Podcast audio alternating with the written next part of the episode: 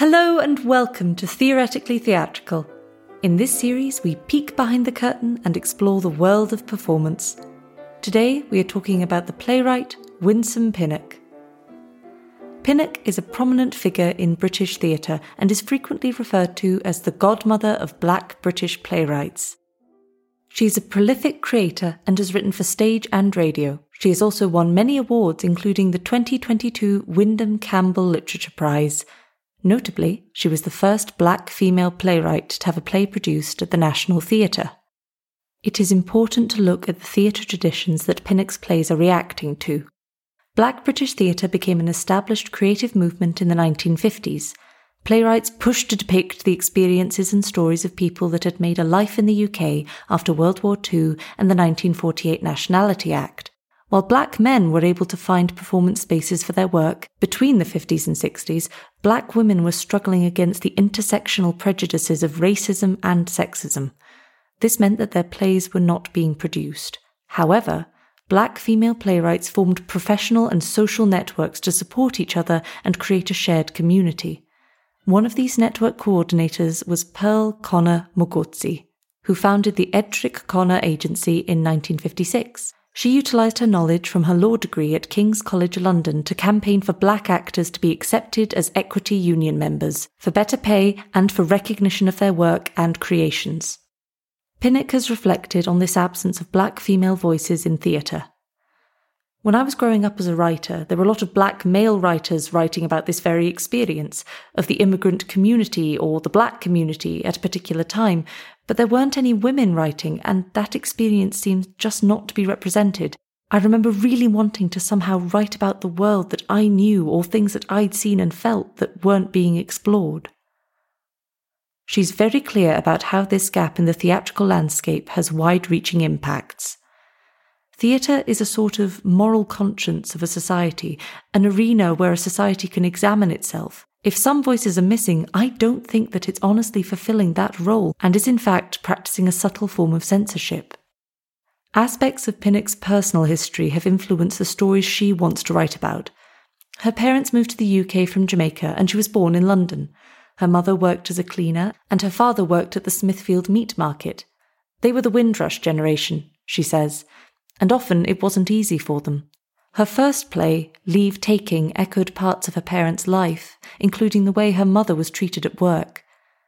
She has called herself a Windrush baby and asserts that this country owes the Windrush generation so much. She has described herself as a geeky, nerdy kid that enjoyed performance from a young age, becoming part of a group of kids who loved all forms of artwork.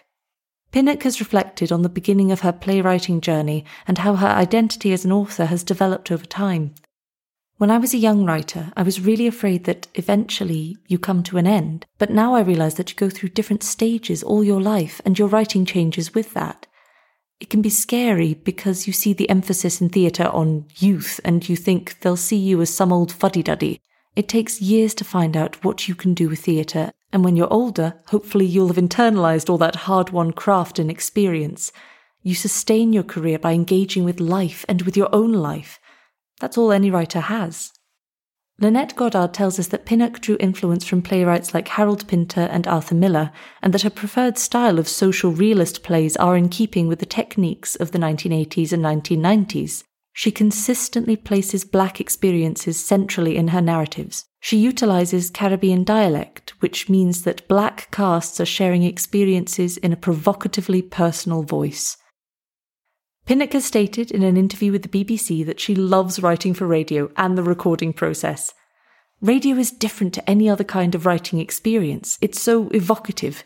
People will be using their own imaginations and feeling things. I couldn't agree more. And on that note, let's take a look at some of her plays more in depth. In 1995, Leave Taking was the first play by a black woman staged at the National Theatre. It was produced by the National Theatre's Education Department as a mobile production. At the time, Pinnock didn't know that her play would be so historically notable, only finding out years later. She has said that this created a mix of emotions for her. She was happy for the progress being made, but also felt that the whole event furthered her understanding about the culture of theatre and why it took so long for this milestone to be reached. The play is about Enid and her teenage daughters Dell and Viv negotiating the frictions between the cultures of Jamaica and the UK. Enid moved to the UK when she was young and had to work very hard to support her two children as a single mother. Her infatuation with England is challenged when her daughter's soul sickness becomes impossible to ignore. Dell avoids home like the plague, and Viv hides away in books. In their own way, they are both trying to understand what black British identity means to them. Enid takes them to an Obeah woman for advice and traditional Caribbean healing, and during this meeting, the family uncover some difficult secrets. Obeah is a spiritual practice which was developed by enslaved groups in the Caribbean. It was an empowering tradition that enabled these groups to inhabit their own identity, which the enslavers were trying to steal or destroy. Natasha Bonelam tells us that despite a considerable number of black women creating theatrical work in the 1970s and 80s, leave taking is a rare example of the black British woman's voice and experience being heard on the National Theatre's stage. Pinnock transformed events that she had witnessed throughout her life using dramatic license to highlight the themes of the play. While the events are dramatic, the basis of the play is reality. Cultural and generational differences are at the heart of the conflict in the family. The teenagers are coping with occupying multiple liminal spaces. Black Britishness is being created and cemented by and around them. The play itself is a part of forging that identity. The older generation in the play has its own questions to confront. Pinnock asserts that Enid's generation did not talk about their experiences the way that later ones would feel able to. There was a self imposed silence about the challenges and difficulties they had to face. She feels that this comes from a need to protect their children and dependents. They wanted to provide a place of security for their children to keep climbing from. In the 2018 revival by the Bush Theatre, many audience members told Pinnock that they related to the play and said that it felt contemporary, like it could have been written that year. It still resonated with people and sold out its run, it was just chance that at the time the Windrush scandal had broken. My 30 year old play had referenced this. A character says that you could be kicked out of the country if you don't get your papers in order. It made me think that often, if you're in a specific group, like black writers or female writers, you seem ahead of your time because other people haven't heard your arguments or the stories you've wanted to tell. It gave me hope that long after I'm gone, some of my plays may still seem worth staging.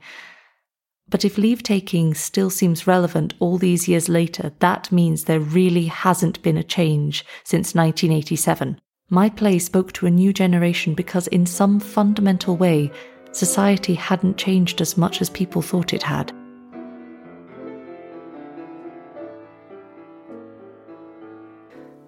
One Under was first staged in 2005 and reimagined for the Graeae Theatre Company in 2019. It tells the story of Cyrus, a train driver on the London Underground, and his first experience with someone falling under his train. He becomes obsessed with finding out how the man, Sonny, died, and eventually becomes convinced that he is his son.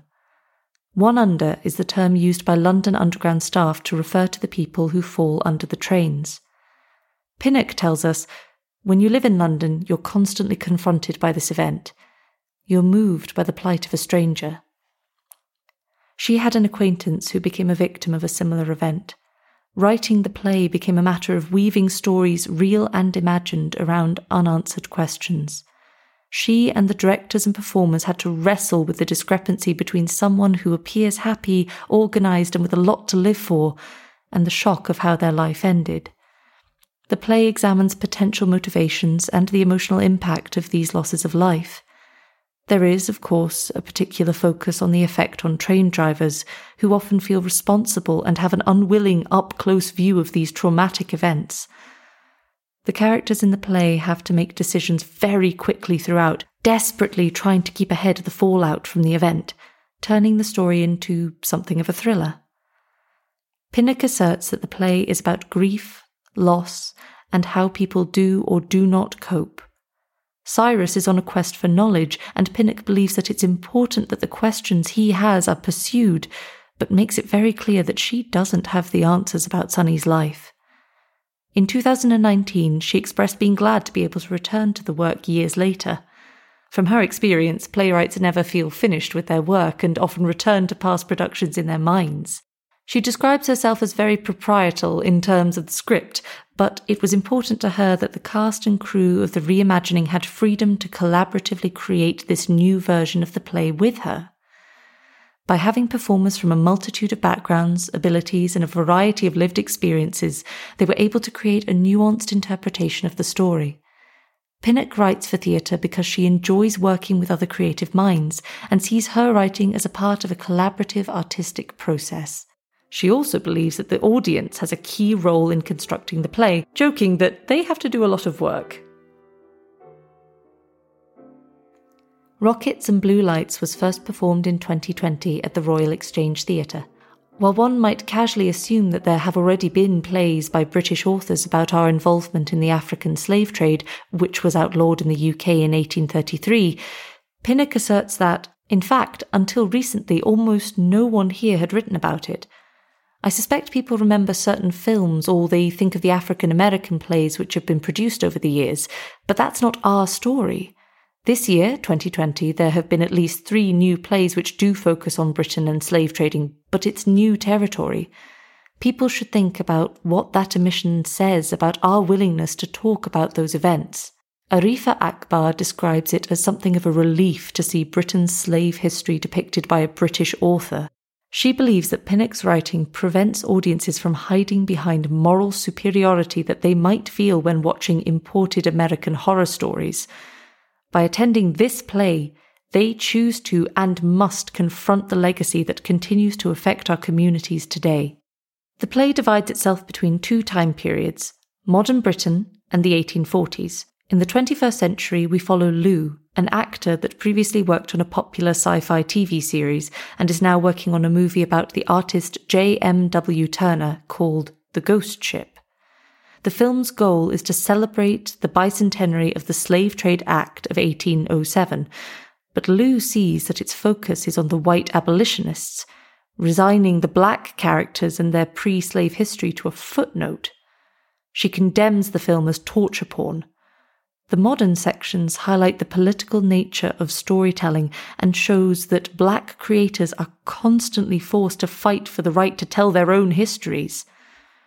In 1840, the focus is on Lucy and Thomas, who live through and witness the transition of abolition. Thomas is a sailor who meets a distressed Turner and confronts him with his hypocrisy. We see Turner working on a painting of the infamous slave ship, the Zong, the site of the Maritime Zong massacre in 1781. 130 of the Accra, or Ghanaian prisoners, were thrown overboard so that the merchants could claim insurance money. Throughout the play, the two time periods move side by side, but by the end, the past is invading the present. Characters start appearing in each other's time periods, and the stories overlap, emphasizing the cyclical nature of history. The scars that the communities have carried forward force them to repeat patterns of behaviour. The play has been described as mirroring the swirling turbulence of the painting it is responding to. Throughout, the past walks beside the present, restless and demonstrating the persistent parallels. It does not shy away from the fact that cultural memory can be incredibly selective, deliberately forgetting or downplaying black trauma. While slavery officially ended in 1807, our culture continues to enact and perform its abuse. Winsome Pinnock speaks about her craft with such passion, and that translates into her writing. I cannot help but be engrossed in the subjects she chooses to write about. Her plays push you to keep learning and searching. When asked about if she is tired of discussing the black voice in theatre, she replied, You hear other people say, Oh, I'm fed up with talking about this. But I think, why haven't you still got the energy to fight? This kind of equality isn't going to happen overnight, so you better be prepared to still be talking in 20 years' time. When things change, that's when I'll stop talking about it. Pinnock believes that there is a long way to go for black female authors, but hopes that her work and the work of other playwrights of colour will inspire young writers and show that the theatre audience wants these kinds of performances. Thank you so much for listening. Our first official submissions window is open until the 30th of April. We will be accepting original pieces of written work to be performed on the podcast. Whether you are a first time writer or an expert with a pen, we want to hear from you. We are accepting prose, poetry, radio play scripts, and critical reviews of books, films, or plays. We want to help uplift your creative voice, literally. So have fun and show us what you've got. You can find full details about our submission process on our website, yorickradioproductions.com. There will be a link in the description. This has been a Yorick Radio production